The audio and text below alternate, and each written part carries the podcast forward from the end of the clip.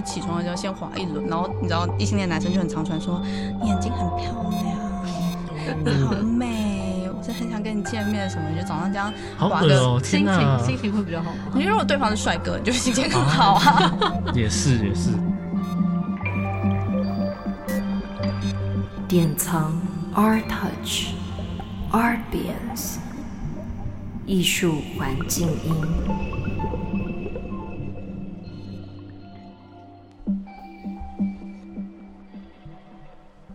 阿比恩斯的听众，大家好！今天我们阿比恩斯的带状节目来到了编辑部临时动议。那这一集的主题是受到广大译文界的行政敲碗的特别企划，是情人节的敲碗特辑。爱情工作一兼二顾，艺术行政脱单大作战。对，然后嗯，我们会想要录这个节目的时候，是因为我们平常很多的工作内容其实都是跟艺文产业界的艺术行政一起工作，但是我们也感受到他们是产业里面负能量指数最高的一群人。是对，然后他们的工时很长，薪资可能很少，然后在周末的时候。一般的社畜，包括我们也是社畜，对不对？嗯我们周末其实是有自由时间，可是我们的艺文单位的行政们，他们可能都在顾展场，或者是说要做一些呃管所维运的一些工作。他们工作的高峰反而是在假日，所以他们的周末的自由时间其实也很常被牺牲。但自由时间其实就代表了约会的时间，嗯，对，嗯然后这样的工作形态，其实我们也看到很多我们认识，比方说长相很甜美、个性也很优质的日文行政，可是他长期的感情状况都是空窗的状态。然后我们也觉得说啊，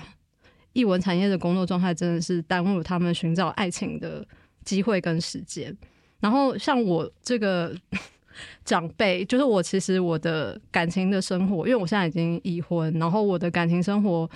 建构的那个时间点是根本没有交友软体的这个状态。我那个年代可能会有学伴啊，或者是联谊或社团，对，然后你可能会因为这些关系，然后认识到不一样的对象，然后进而可能有发展爱情的关系。然后可是现在因为我自己接触到很多年轻的世代，其实他们会使用更有效率的。交友方式，例如他们可能就会转为用线上的软体作为一个交友模式。这一集其实因为我们要回应就是现在交友模式的演进，所以我们邀请到第一位是我们自己编辑台的企划编辑，大家好，我是晨曦，然后一七六七十二九，然后不分偏穷，自助中山站，现约赶稿，对，我们的西子，然后用很交友软体式的方式来介绍一下他的自己。然后其实我们今天有一个重要的来宾是星河。大家熟悉星河的人应该都知道，他之前在北师美术馆担任 PR 的工作。他的嗯，他的背景其实是他是伦敦大学亚非学院艺术史跟考古学系的硕士毕业。对，这其实是他很重要的一个背景。然后也是前北师的美术馆馆员。然后他现在嗯，就是文章闪见在艺术认证，然后点上 Art Touch、A V Little D 等不同的媒体。他有特别写到一个是近年花在赛车与足球的时间比展览多一点点。对，那我们欢迎星河。大家好，我是星河 Eleanor。哦，有点不好意思，自己用文字看觉得还好，念出来觉得有点尴尬。对对对，但是因为我们其实还是要让我们的听众了解你的背景，嗯对对对，嗯所以就还有一些知识化的状态出现。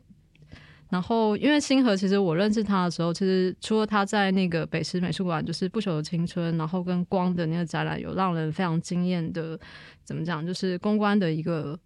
媒体的处理方式，就是非常让人印象深刻之外，其实我后来私底下跟他接触之后，才知道他很会利用数位工具，然后来增加各种工作或者是说日常事务的效率。对，这是我对他的就是另外一层的认识。那我们今天就是邀请到星河来跟我们分享说，假设是要帮艺术行政脱单的话，那我们在数位软体工具上要怎么样协助他们呢？对，然后嗯，因为我我今天我们三个人的人设啊，我的人设就是扮演长辈，然后没有使用过线上交友软体的使用者。晨曦，你要说一下你的人设吗？嗯我的人设就是呃，因为稍微交友广阔，所以可以在这个性别多元平权的概念下来聊一聊这个不同性向的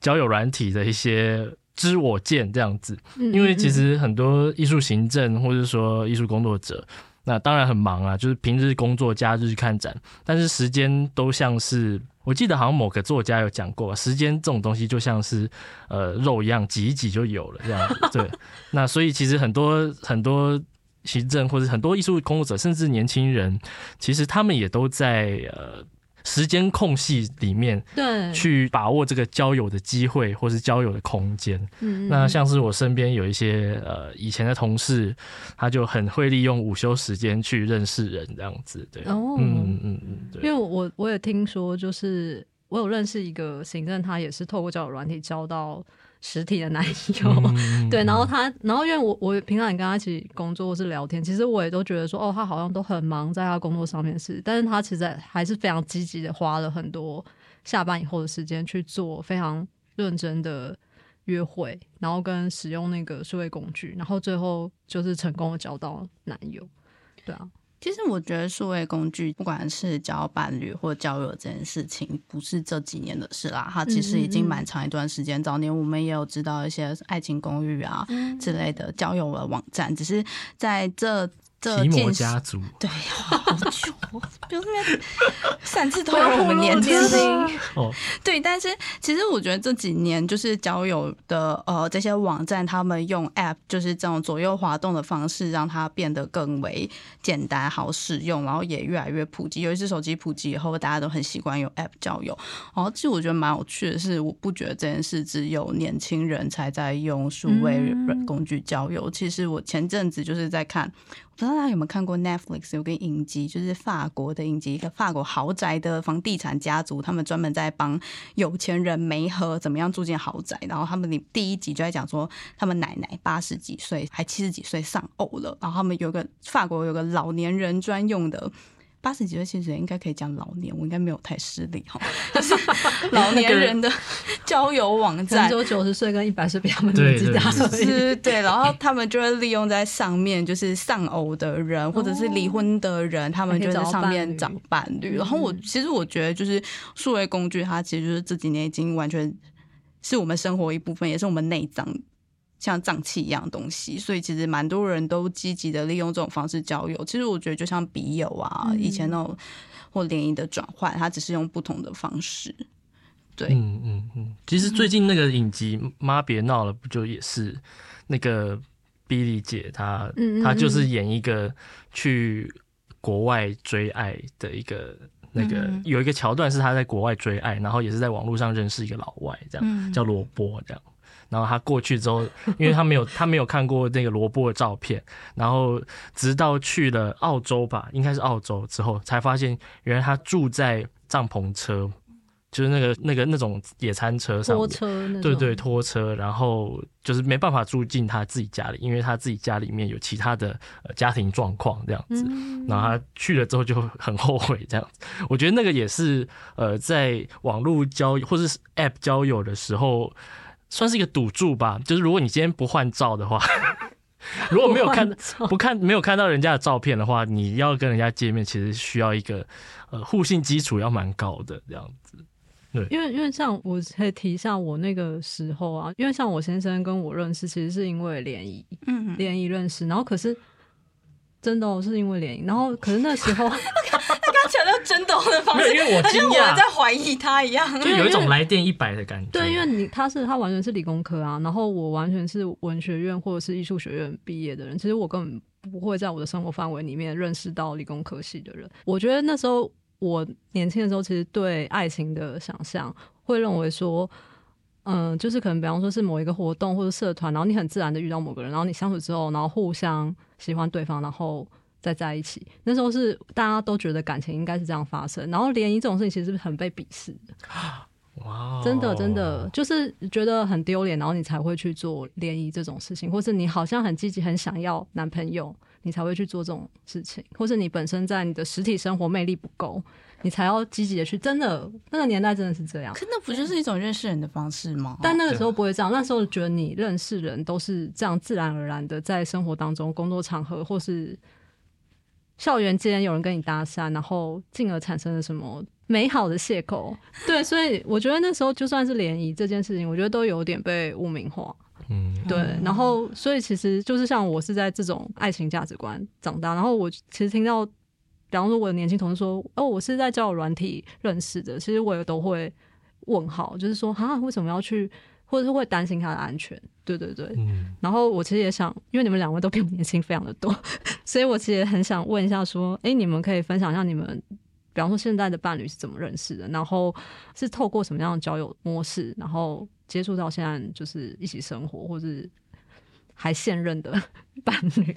我其实我自己现在的男友也不是 dating app，应该说我没有一任男友是在 dating app 上面认识的。然后我现任这一任男友，他其实是我常去的咖啡店的老板。哦，真哦，对，我们是一起就是就是很常遇到，然后后来就开始聊天，然后一起喝酒，然后后来就感情蛮好的，然后所以才交往的。嗯嗯对，然后但我觉得我周遭其实蛮多朋友，他们的对象甚至先生、太太都是在 dating app 上遇到的。我觉得现当然一开始 dating app 开始出现的时候，大家也会有一种就是。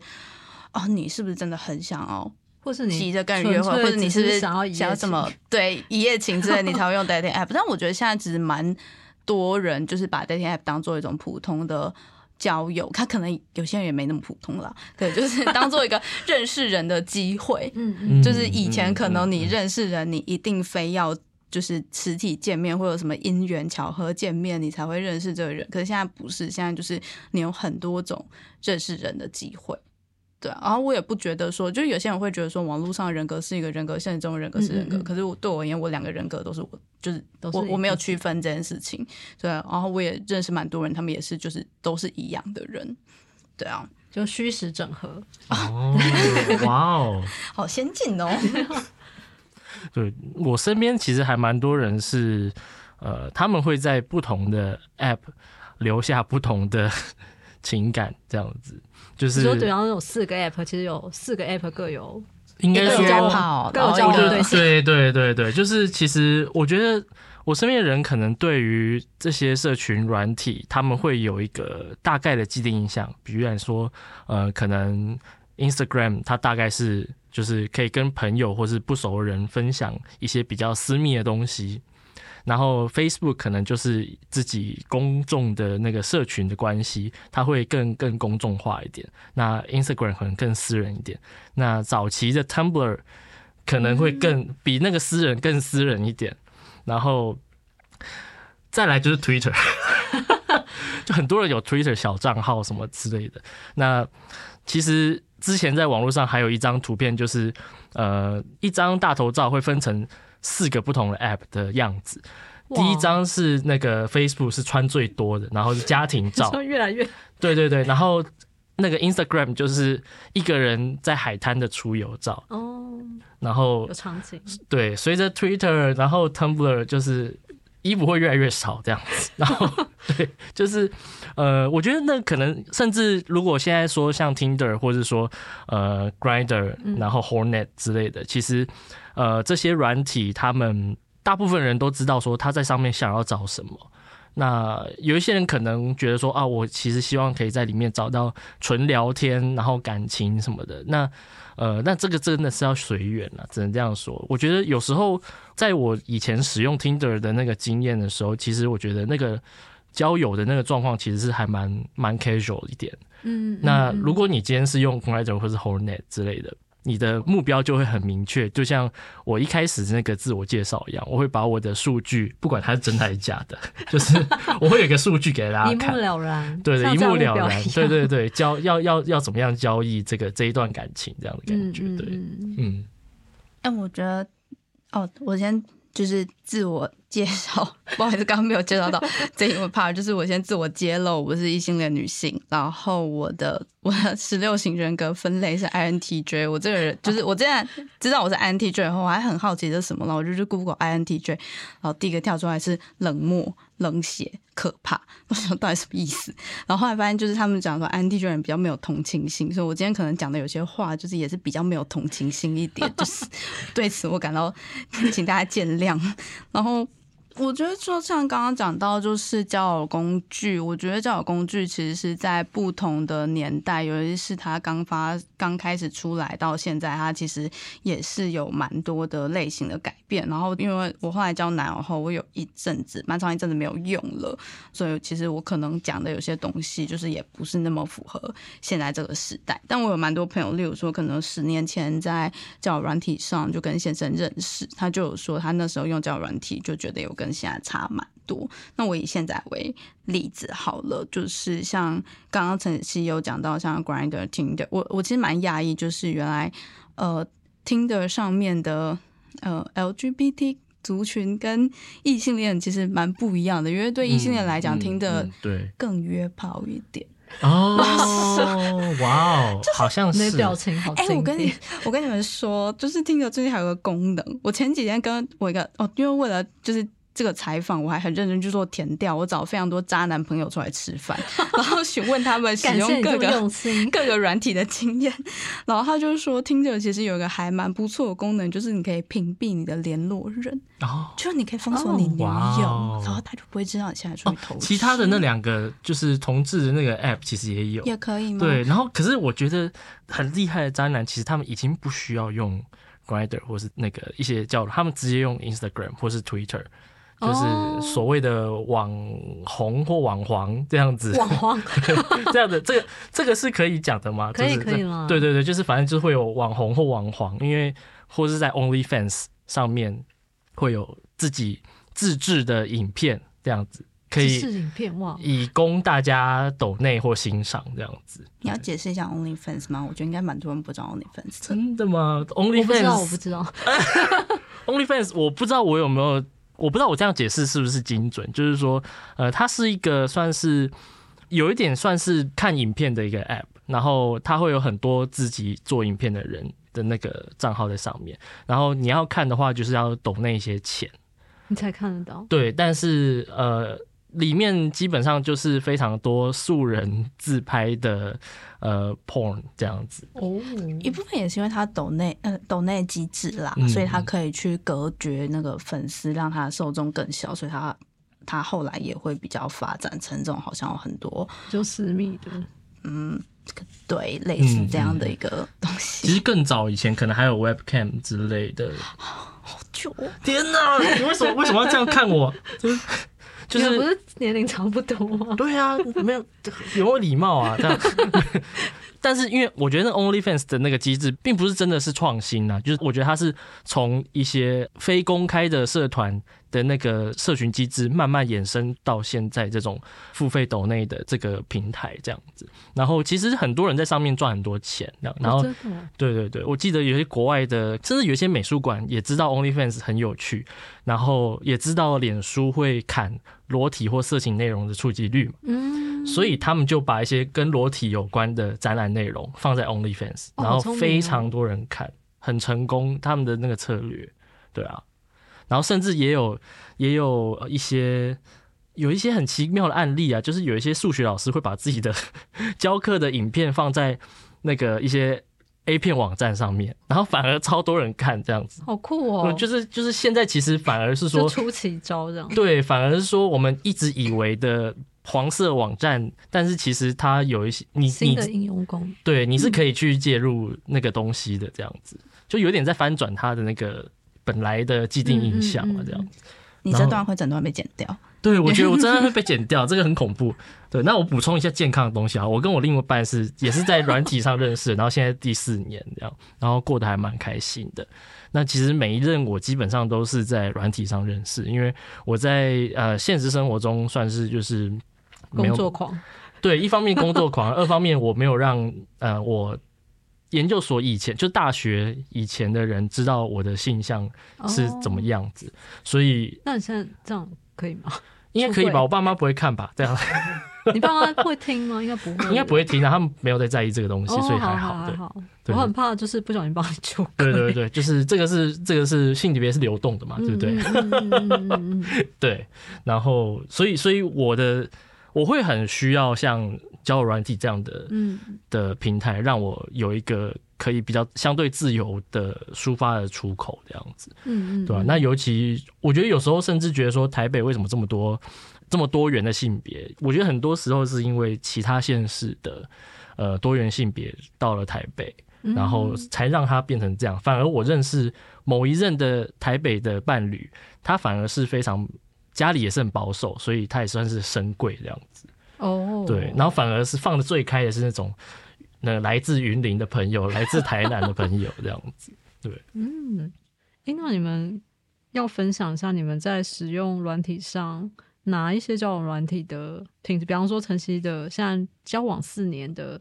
伴侣，对，然后看是在什么样的软体上认识，这样的软体就是它的强项，或者说它吸引到的客群各家有什么样的差异？不好意思，我完全完全都不知道。因为我们认识的 App 其实是一个很冷门的 App，叫做 Sarge。然后，但我现在完全没有在用，就是我跟他在一起之后，我就把那个 app 删。掉，对，但是我们在在一起之前，其实就已经有对呃我们自己各自的感情观有一个共识，就是我们对于呃稳交或是开放式关系的那个界那个界限是什么这样子。嗯嗯那前面当然还是有一些磨合期啊，但是后来因为大家彼此也忙，所以就也没有时间多想那些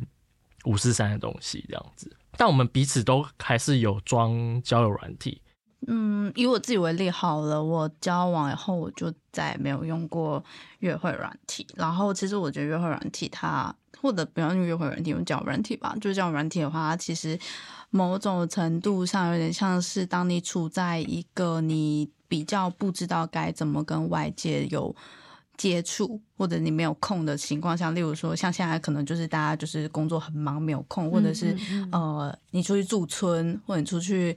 国外工作念书的时候，你其实是相对比较难接触到呃朋友的时候，你就会想要用这些交友软体去接触人。就之前我都会就是有艺术家问我说他要去驻村，然后他就是问我说在国外生活怎么样。我我以前有一段短期住过国外，然后他艺术家问我说你在短期住在国外怎么交朋友的时候，我就说你要么就出去喝酒，啊你不喝酒的话，你要么就用约会软体，就是这最快。那可是我并没有觉得说，你就算用了约会软体，你一定非得要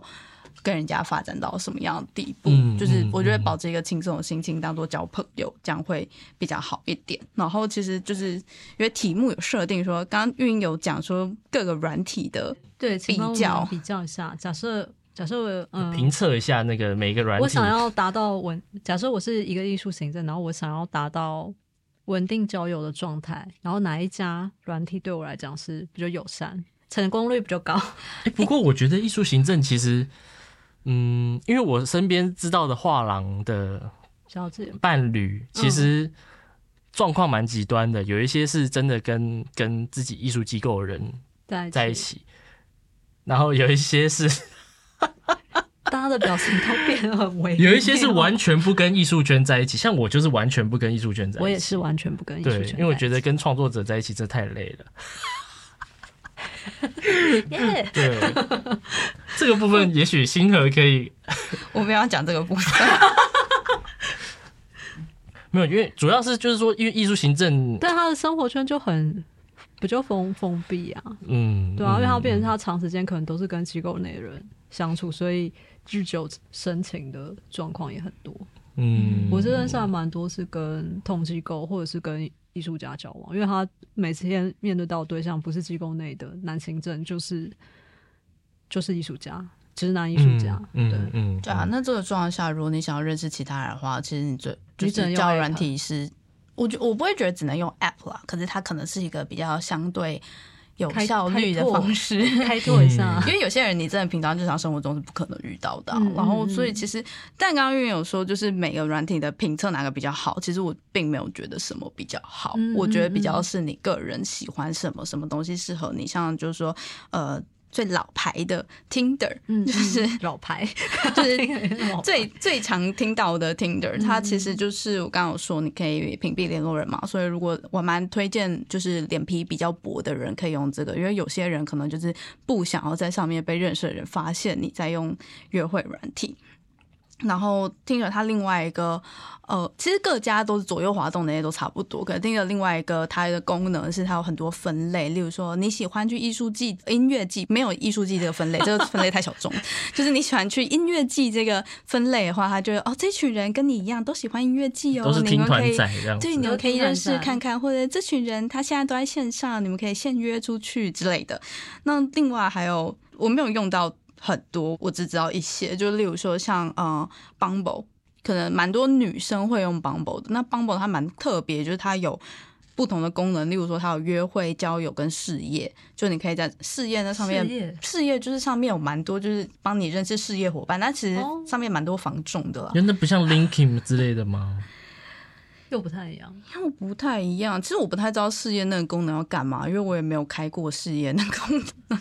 谈感情，顺便找事业伙伴。对，然后还有什么？没有，它每个是不一样的，就是你点进去，然后你就要重新设定一下你的个资之类的。哦然后交友啊或约会，那有些人可能就是觉得哦，一下到约会有点压力有点大，所以可能想要交友，先多认识一点朋友。那你也可以在上面认识朋友，对。然后 Bumble 它的特色就是第一个是它的图非常非常的多，它其实不是那么重字、文字表达的一个 App。然后比较特别的是在配对之中，我不知道同性配对怎样，我不好意思，我没有用过同性配对，但是 你可以用用看啊。我没有想要用同性配对啊，就是就是在异性配对里面，它有一个要求，就是哦，女性用户她必须要你配对成功以后，你在二十四小时之内你就要采取行动，你就要是女性好就赶哦，而且只有女生可以主动传讯息，哦男生是不能主动传讯息的。对，然后女生女生传讯息以后，对方会有二十四小时可以回应你。那如果在这小时之内没有回应你的话，你们的关系就断了。但你可以付费解锁，让这个关系再连在一起啊。但是就是我觉得他给了人一种这种急迫性吧，他想要把人黏着在这个 app 上面，所以有些比较容易焦虑的人，我就是觉得大家可能不太适合这个。可是这个优点就是因为女生是拥有比较大的主动权哦。这个 Bumble 这个软体，它的创办人以前跟 Tinder 的创办人好像是。同样，我不知道是一对还是他们是一起创办这个 app，但后来反正他们就柴火了，他就创了一个女性主导的这样的一个 app，、嗯然后蛮多男生讨厌这个 app，觉得太女权了。但我觉得就是比较容易对交友软体感到害怕女生，我会蛮推荐用这个 app 的。对，然后另外一个是 OKQB，我蛮多比较大我一点，就是三三十五到四十左右的女性朋友，她们是在这个 app 上认识另外一半的。因为这个 app 它其实是我记得好像是统计系还是数学系的人创办的吧。哦，真的，然后他就有超多心理测验可以回答，你有一千个问题可以回答，你可以回答到。就是你如果很爱写心理测验的人，蛮推荐这这个 app，你可以做到超爽。它就是用大量的心理测验来帮你算说你跟哪个人的配对程度最高，然后你配对这个人就是 match percent 最高的话，你们就可以就是越有机会达成。像我朋友之前，我有个朋友结婚对象跟他 match 程度就是九十九 percent 吧，哇这种地步。然后嘞，因为他可以回他回答超多那个价值观，例如说你你的政党偏好，你是自自由派还是保守派？那你喜欢狗、喜欢猫，还都喜欢，或者是你的性向是怎样？然后你支不支持同志？你支不支持堕胎？这种各种问题可以回答，所以很多人就觉得这 app 很方便，他们在一起了吗？哦小孩都生了，哦，哇小孩很大。然后 没有，就是因为这种 app，就是对有些人来讲，他就是很明确的找到那个 target 嘛。嗯嗯嗯，对，然后所以，然后以前 OKCupid 上面其实是可以看到对方传来的讯息的。你可以先传一个讯息给对方，然后你看到那个讯息以后，你再决定。像有些人可能就是会用那个讯息来让对方对你提升兴趣，因为有时候看照片或什么不准嘛。然后 OK Cupid 下面介绍超长，那往下滑了，有的人写的跟小说一样，那么超长，来根本懒得看。然后就是，所以其实他以前是可以这样，那现在只会出现哦，有谁传讯息给你啦，就跟之前嗯不太一样。不过嗯我之前有一个很无聊用 OK P U P 的方式，就是在我心情很差的早上，我会起床的时候，那时候还可以看讯息嘛，就起床的时候先划一轮，然后你知道异性恋男生就很常传说你眼睛很漂亮，你好哦，美，我是很想跟你见面什么，你就早上这样好划个。哦！心哪情，心情会比较好吗？你如果对方是帅哥，你就心情很好啊。也是也是就，有被称赞的，就是你觉得，我觉得不管是不是帅哥啊，被称赞都是好，蛮让人开心的事啊。你大概有些称赞蛮恶的，有些称赞蛮让你觉得开心的嘛。就是看称赞方法，然后你就大概划个十分钟，就啊，今天又称赞很满，可以出门了。就累积正能量出门。对，然后其实还有一些像是 Coffee Mate Bagel，这个我我自己受不了它的界面，我从来没有用过，我只有把它打开过。然后这个用的人不多，可是我知道蛮多高学历或者是高知识背景的人会用这个。哦，哇哦，我其实不太知道为什么，因为我自己没有在用。可是就是我有蛮多、以前蛮多就是那种博士啊之类的朋友都会用这个，然后他们在上面配对到对象，的时候就是教授啊，年轻年轻教授，年轻教授棒比较多。哦 年轻教授比较多，我因为我我朋友年纪也差不多，就是教授三四十岁，所以就是也还对，大部分可能 match 到的都跟他们差不多年纪。我说好怕讲错话那，性性那那里面都是异性恋吗？其实我不知道哎、我就没有在用啊。我可以推荐朋友了，你说推荐这个，对认识认识教授，认识教授这样子，而且他其实并没有，我觉得他并没有就是一开始就主打精英。我我其实不太有去理解，因为他也没有中文版，所以我也不知道他为什么那么精英感那么重。因为像台湾前阵子就有出个 app，然后就说他们是精英导向的交友软体，然后还有列出什么什么学校的人才可以注册这个 app 什么的。哇，可是通常那个可是通常会这样子列，就不会是精英进去啊。因为精英有偶包，他没有办法接受自己被放在这个人肉市场对啊，被。对啊，然后还有像最近很红的，像 Good Night，嗯，应该应该有追踪张译的人，应该都有看过。嗯他在 Good Night 嗯上面就是跟人瞎聊，他是语音交友，就是你好像随机配对到，你就可以跟这个人聊天，然后但你看不到照片或什么，你只能听声音讲话。我印象中是这样啦。那我之前有朋友也有用过，就之前可能我们在喝酒的时候，他就在旁边用 Good Night 跟别人聊天之类的。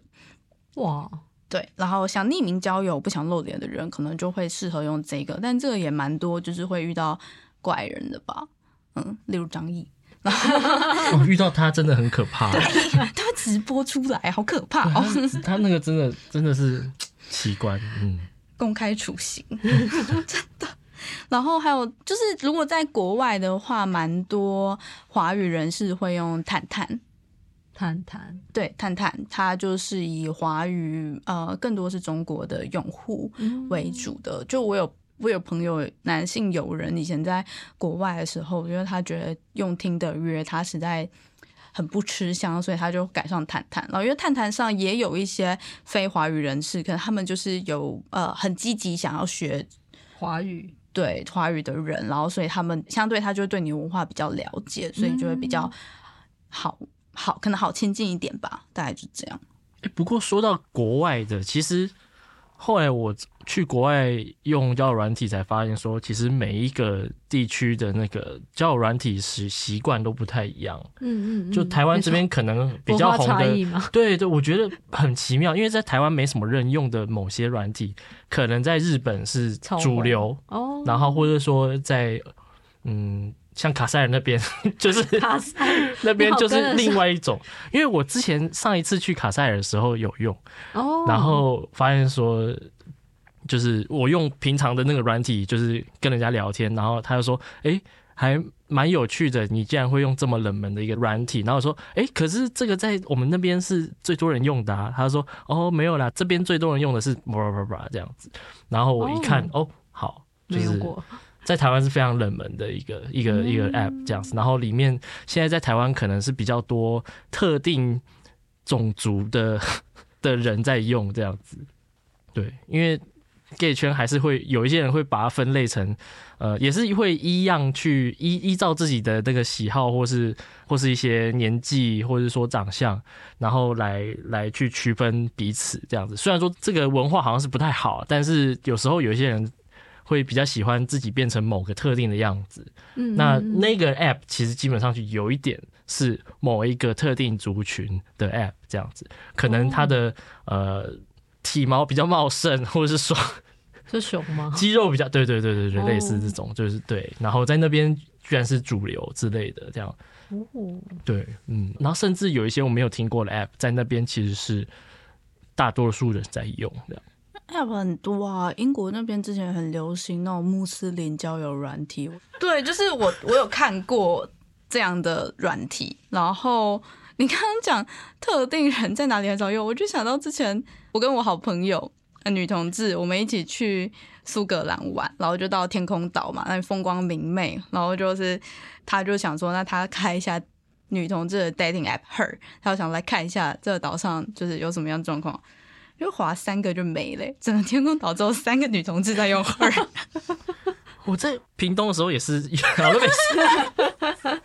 因为那个 app 如果你没有付钱的话，嗯它会有设定一个距离，哦就是说或是一10公里个人数之类的。就是你你最多可能往下刷大概二十排，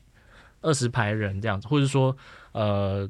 你最多可能是距离几公里这样子。然后我很多的同志朋友回乡过年的时候，看到离自己最近的就敲了一下就认识，哎、那个你离我好近哦，哈哈，你住哪里？然后。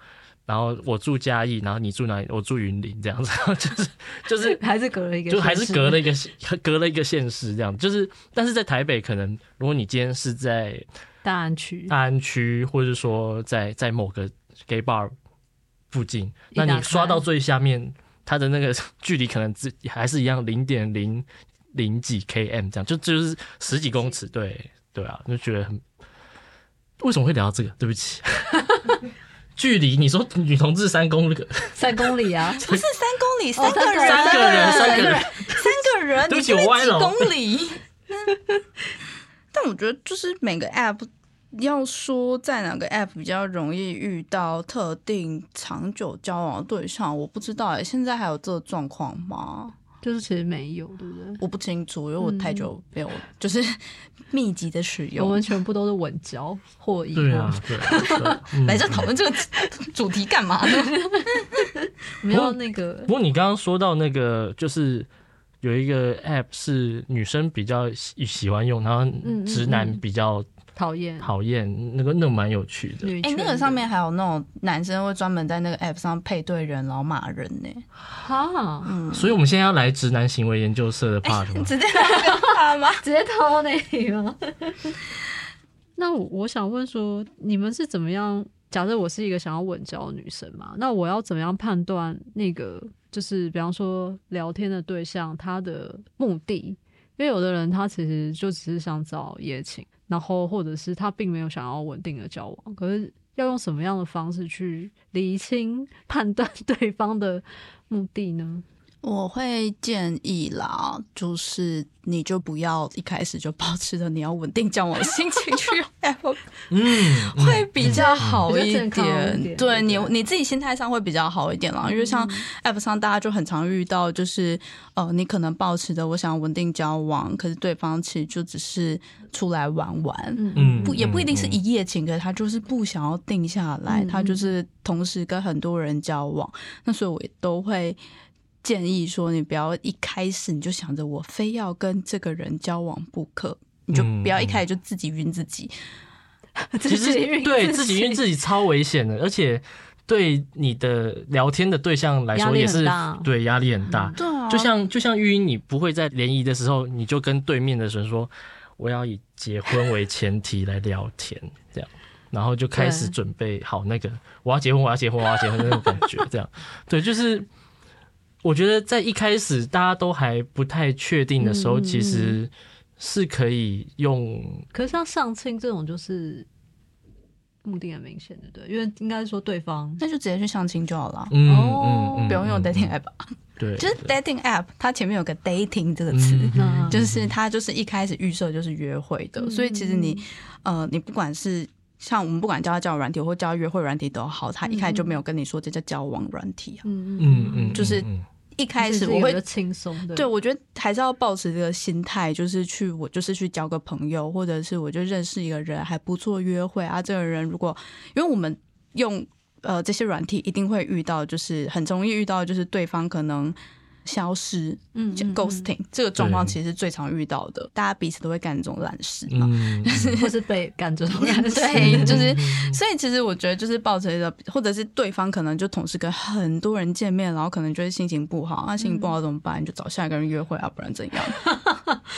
对啊，所以我我觉得就是保持一个比较轻松的态度，就是当做去认识朋友。那有些人可能约会约着约着，然后慢慢的就有一天就在一起了。嗯，因为你你跟人相处也是要相处一段时间，你才会知道。其实我觉得有些时候交往真的是很奇怪，就是你跟这个人可能认识没多久，你觉得他很适合，然后你就跟他交往，就交往以后发现其实你们超不适合。我觉得这样也是也不太好。诶那我可以跟星河就是要求一个小东西，就假如说我们现在演练好了，就是我是敲你的人，然后我要怎么聊你才会回，或者说我现在传给你一个讯息，然后你会怎么回我这样？通常你会觉得是舒服的，，对，假如说我们今天在 Tinder 上 match 到了，然后我很极端呢、你确定你要跟我聊这个哇塞，不然我们就是来找你啦，就是因为你现在是我们来宾啊。OK，没有了，没有了，就是我觉得可以演练一下，不然的话一直聊这个，其实我觉得我怕会有一些，你知道，嗯好，快点啊！对对 没有耐心。对对。完全没有。好，假如说我今天敲了你，然后说嗨，然后嗨，你会回吗？哎，你会回吗？嗨，完全就是个我不会回就是的讯息，不会回因嗨屁那我怎么？那你要怎么？哦，我之前有一个朋友有教我一件事情，他说就是不管你在交友软体上，或者你在 IG 或者在任何地方，你想要就是跟一个你不认识的人聊天，就是你不要一开始就用打嗨嗨，哦，你其这实你要讲，他其实对有些人来讲是地雷。哇我会看心情。那要怎么开始呢？就是你，例如说，它上面交友软件上一定提供很多资讯了，它有照片，它有它的介绍，它可能只有照片没有介绍 whatever，但你可以从这些照片，例如说，呃，你看到这个人，你可以说，哎、你袜子很好看，或者是，哎、你喜欢去爬山，你平常都哦去哪里？嗯，对啊，或者说就有做功课，你会感觉比较舒服。哦就跟访谈一样嘛，做点功课啊。嗯但是因为在那个，我我觉得我觉得这是交友软体的不同世界。男同志的世界，我是不想理解了。对对对，那个世界是 nothing 另外一个以的。你们怎样？害完以后就说你今天晚上有空吗？对，就或者你的身材怎样？我觉得真的是看感觉，有时候如果他是一个照片看起来，假如说今天他他的照片是放放一些他生出去玩的照片，但是他没有写任何的线索，他出去玩照片里面一定有线索啊，那个地方是哪里啊？在山里啊，或者是海边啊，或者你说生理就是生理特征的任何线索，就是去可能去某个海边这样子，嗯，然后。但其实他的重点可能不是他去那边，而是他现在的身材是什么样子。那你就称赞他身材很好啊。OK，就我我会觉得先从称赞一些呃无关紧要的小事。哦然后或者是一些比较生活感的对话开始着手是比较好，那这也会关乎到说，那你在这样一个状况下的话，你要怎么样让你的 profile 上面是让大家看到的时候，就是会想要有东西可以称赞你，嗯嗯就例如说嗯像嗯所以你要留一些留一些线头，这样。对对对，像例如说嗯。有你就是要有一个清晰的照片，嗯。大家至少知道五官要清晰，是不是？也不用到很近，可是你有时候就是至少要人家看得出来你是个人，嗯。然后再来是一个黑影。对对对，就是放黑影的话，配对成功率可能会比较低啦。嗯。然后我我知道有些人不喜欢放，那就是我也没有办法，就是大家各自的学校。但我讲一个很通俗实用的方式，就是你的要有一张照片，大家看出来你是谁，然后再就是有一张全身照。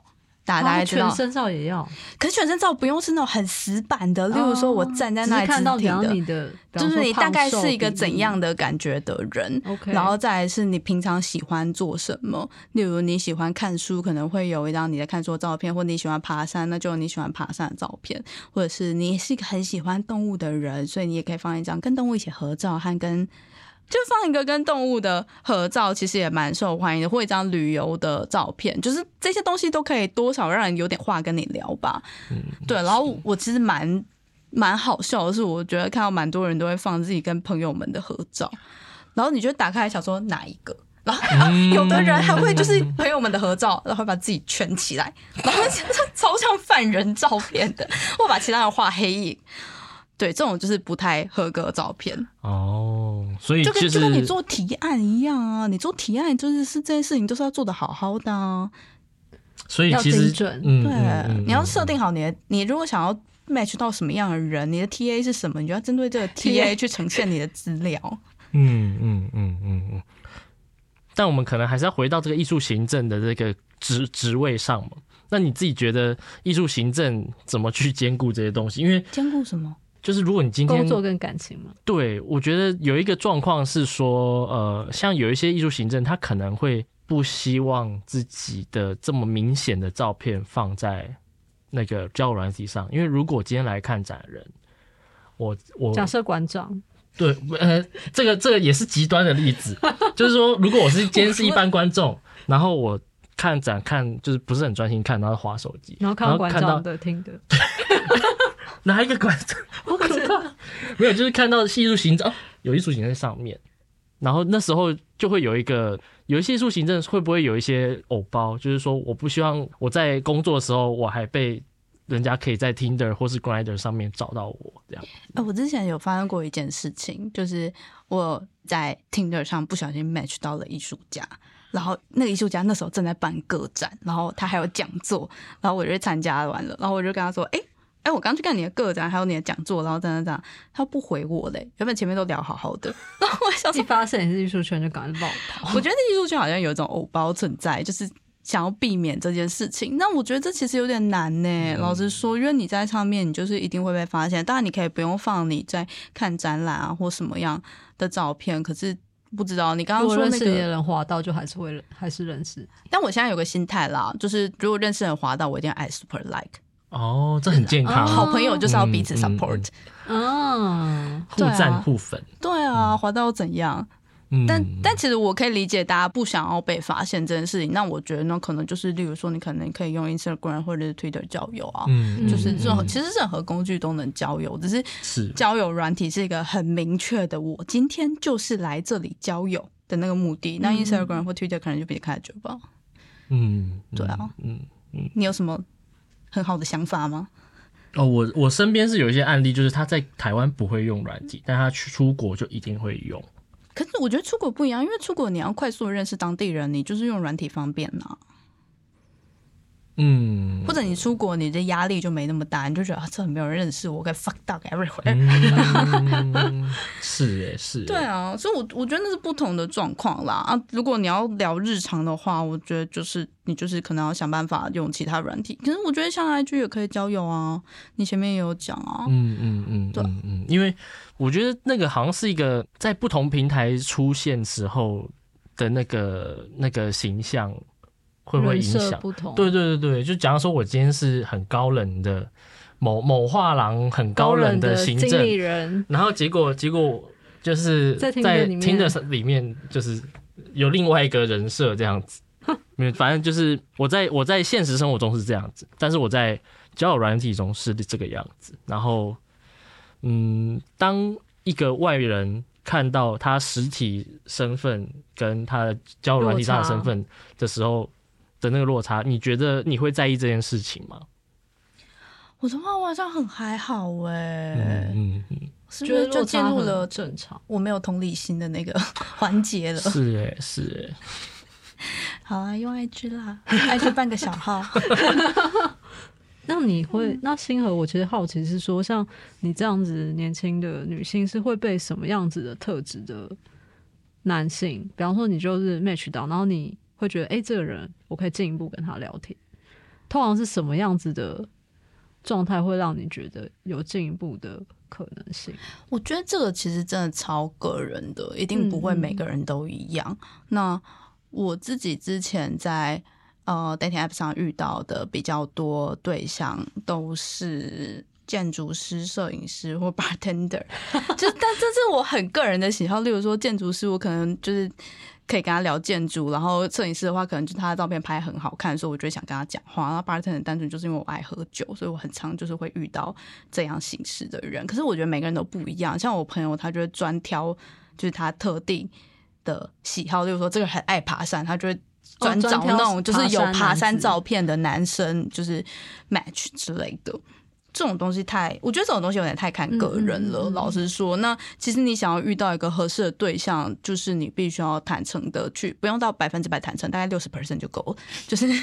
六十 percent 去坦诚你某种样子。然后，其实我觉得就是 dating app 上遇到很多人，你不用真的只是想着这个对象，我很快就要跟他在一起。你其实可以想，他就是一个好朋友。因为像我有一些呃朋友也是 dating app 上遇到，我们甚至根本没有约出来。聊天过，就是在网络上聊一聊，然后对方就突然 match 到另外一个女生，然后就闪婚之类的。然后可是我们现在还是维持的就是那种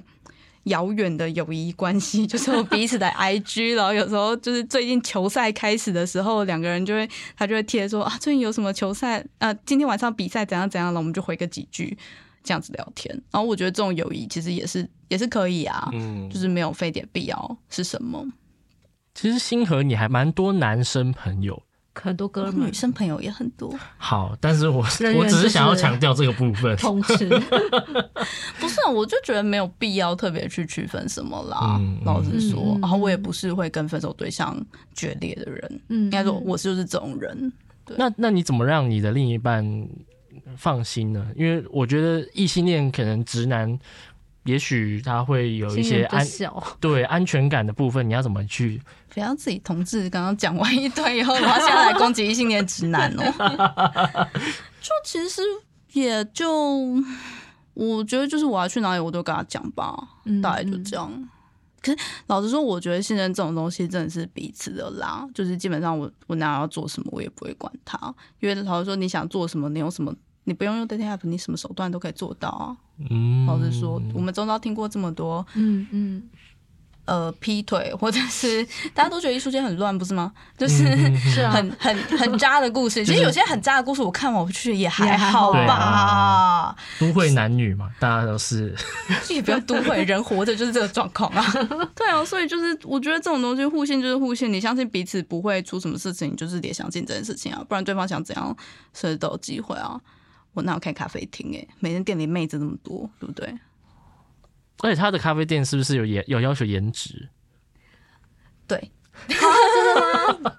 会有人在门口筛选？不是，哎，他咖啡店超有名，我还有认识的艺术家朋友，他会彼此呼朋引伴去那看妹，因为他们店员很正，然后他们有一阵子就是店里的妹也都超级正，就是去的客人都很漂亮啊，对啊。但这题外话，好题外话，对对对。然后我其实另外一个问题是，因为现在网络其实那种讨论声量很高的是那个直男研究社的案例，对。然后其实因为它上面就是那个那个粉砖上面就是会 PO 一大堆，可能是子女收到直男的，不管是约会啊，或者是工作的时候的互动的讯息，然后他可能觉得太荒谬了，然后就会把它贴上去。然后我也想问问说，像。不管是星河或者是晨曦，你们在交友软件上什么样子的跟对方的互动，你们就会马上消失，或者是就是把这个对象判出局，不知道是什么样会踩到踩到线。我雷超多哎，但是看你可以分享，我雷有一千个吧，前前三大雷。我超级不喜欢是那种一一 match 然后就问你要不要约炮啊。我超不喜欢，哎，其实蛮多的啊。哦，真的，我并没有觉得这件事不好。我我其实之前有跟人聊过，就是有一个男生一见面就跟我约炮，我那天心情很不好，我就问他说到底是什么意思？什么意思？一见面就约炮？他就跟我说你不可以这样想，你要想说这样子是一个省事的方式。如果你不喜欢人家一见面就跟你约炮，代表我跟你不合，那我们就不用联络，没关系。哎，我觉得很多男生都这已经开始是 mansplaining 的桥段了耶。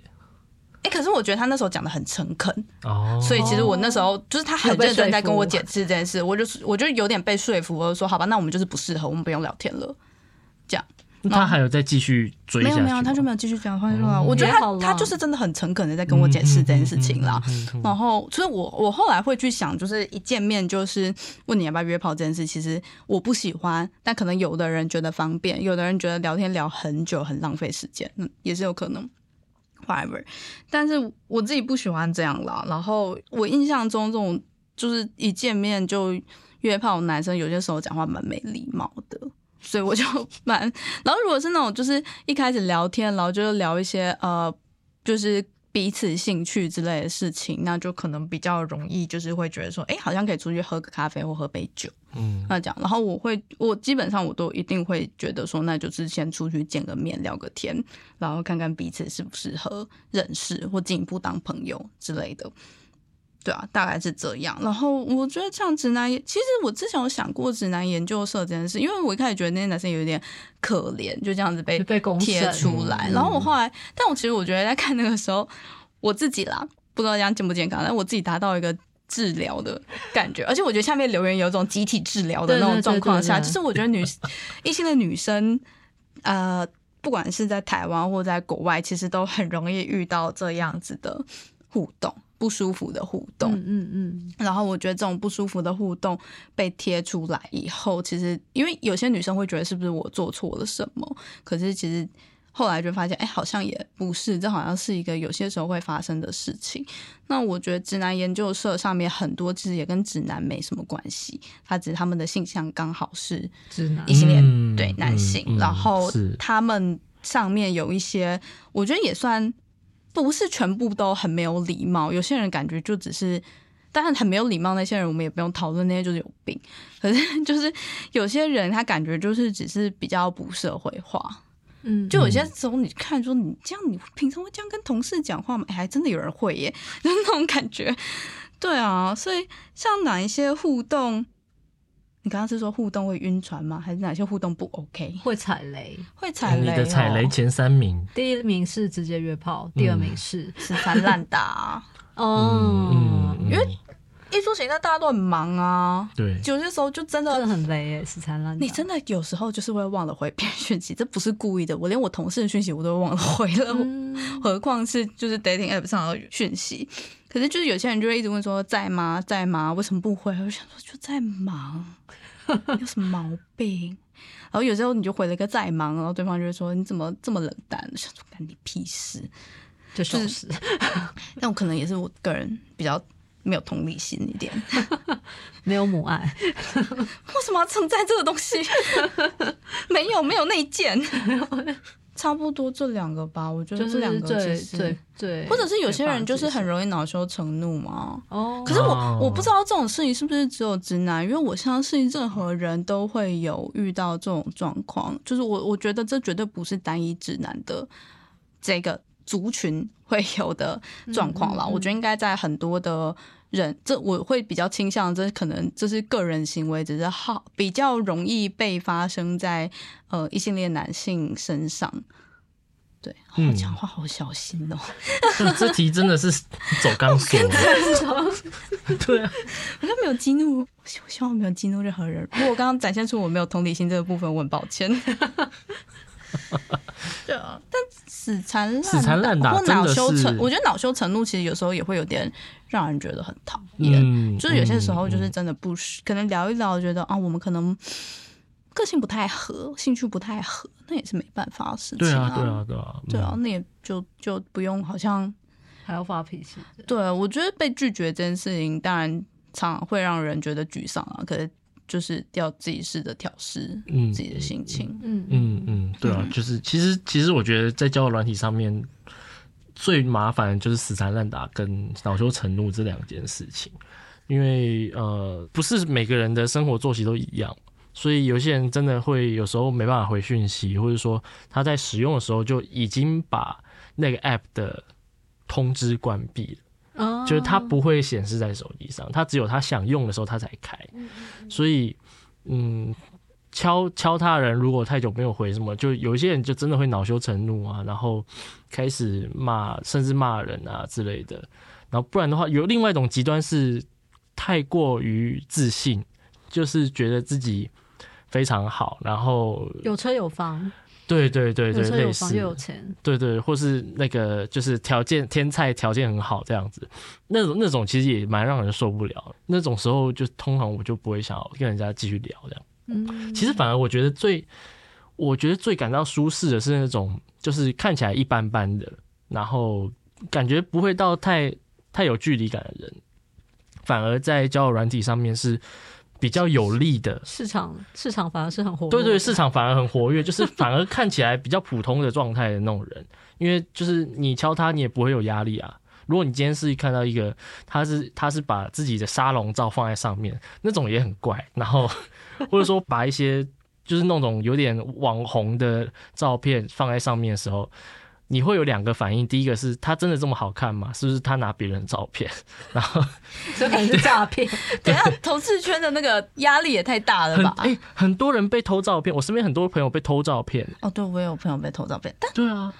我比较少听到在异性恋女性间被偷照片。是哦，这个应该有啦，只是我比较少听到。我最常听到真的都是 gay 圈，嗯嗯，甚至还有还有日本，就是从日本偷过来的这样子。就拿日本的就是我照，因没有，我朋友被日本的网站偷照片，我朋友有被泰国网站偷照片过。对很妙，很有趣。哎、那他被偷到那个人把他经营成一个泰国网红，然后比他自己本身的 IG follower 还多。然发现说，哎、还是泰国那边有人传讯息跟他说，就是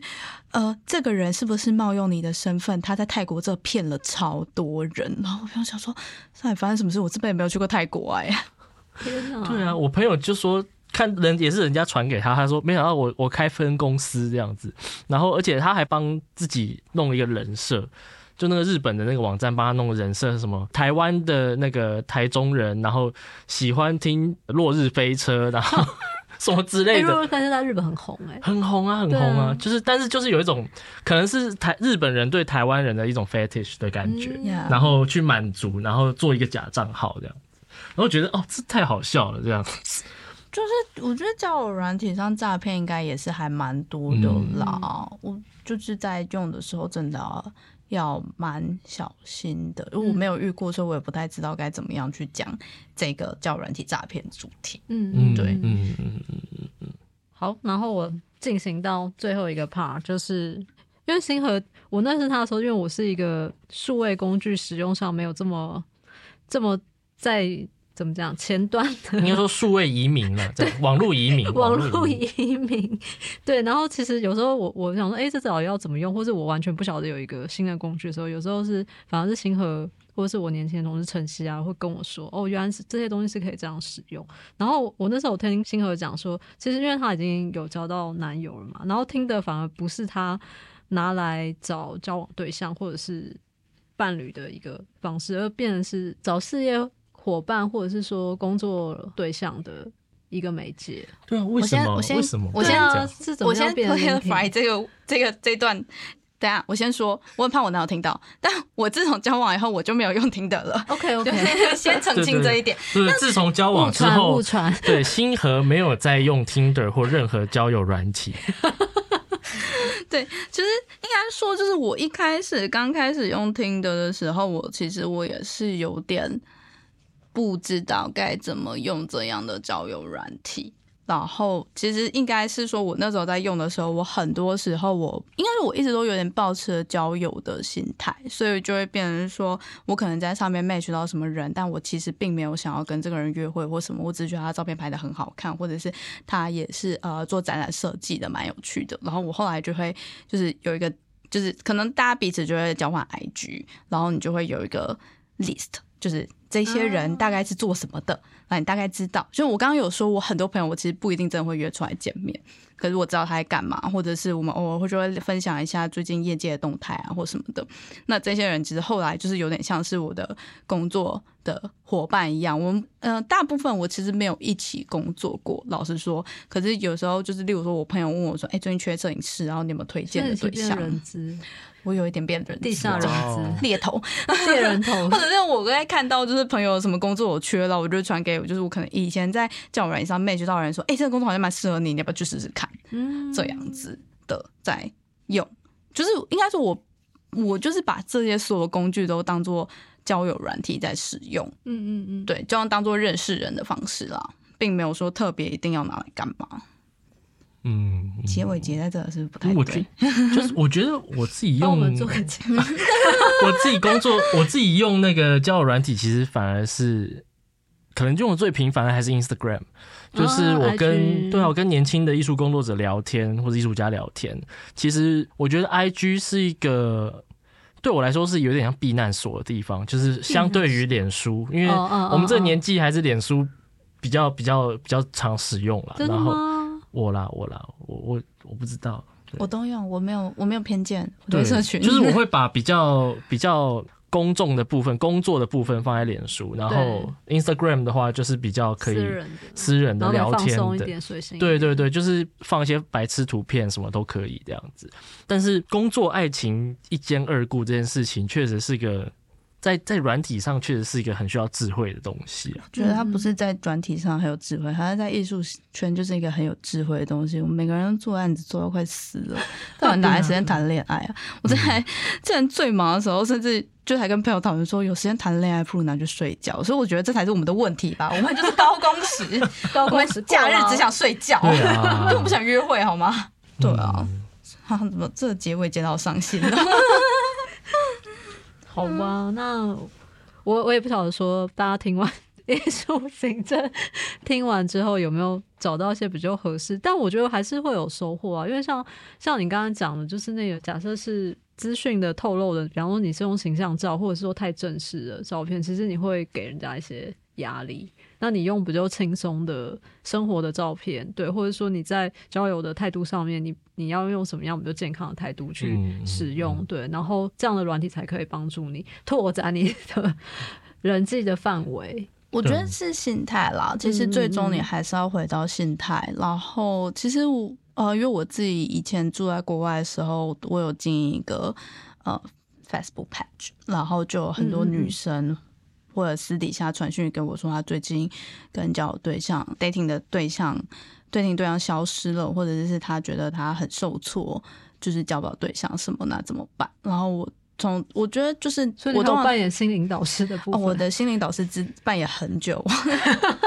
我很多朋友感情之上一出国，然后就会在 dating app 上遇到超多问题，然后就会很认真的问我说，例如说他想要跟别人约出去，然后没有约成功，或者约出去以后他觉得很沮丧或很空虚。就有有些人的确会遇到，就是你可能约会出去以后，你回家会一种异常的空虚的那种状况，就觉得我自己到底在干嘛或什么。然后我对比较建议就是尽量。不要太把这件事情往心里去，就是你你你最终你还是要过好你自己的生活，你才有余裕去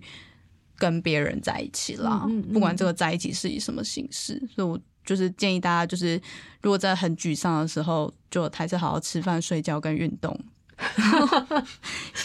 先健康起来，才有办法交友。对对对，然后不要不要太常跟艺术家在一起。为什么后面还要丢一个这个金 没有，这个这个帮我删掉。没有，就是嗯，就是对艺术家有什么意见？创作者很恐怖哎，我觉得创作者都不是太好的伴侣对象。对，你要你要你你要跟他频率要对，我觉得不容易。我自己作为一个曾经跟创作者有过感情关系的人，我觉得跟创作者。在一起的那个情绪成本还蛮高，就是你要去配合他的创作低潮跟创，就是那个旺盛对旺盛期，就是他的那个波动是更更浮动的。然后那个浮动的状态，其实呃，除非你是你你的状态也是可以去调整，不然的话，其实你会蛮蛮累，受影响。对对，那你有什么比较推荐的职业吗？嗯，医生吧。为什么医生超忙的？还是就是因为很忙，那医医生很忙，对啊，医生很忙啊，所以你很好对，所以我很好，对，就是、哦。所以关键是要找到一个跟你一样忙的对象吗？就是不要太闲，然后不要太无聊，这样。可是我觉得找一个跟你一样忙的对象的问题，就是最后你们两个就会忙到完全忘记彼此。我跟你说哦，艺术行政跟艺术行政最常在一起的问题，就是到最后你们都忙到，然后根本忘记自己还有个对象。你花在艺术家的时间都比你的伴侣多。天哪，我跟你说，艺术家，艺术家好像就是一个罪人一样，但他其实也没有啦，就是，只有我花在艺术家的时间真的比我们的伴侣多很多。就各位艺术家，可不可以对我们好一点？嗯，这可以当结尾。好吧，那我们今天的节目呢，虽然我也不知道这个结论到底 到底正不正向，但是就是我们想要表达我们媒体对于艺术行政、感情世界的关心。那谢谢大家收听今天的节目，谢谢大家，谢谢大家，谢谢，拜拜。拜拜。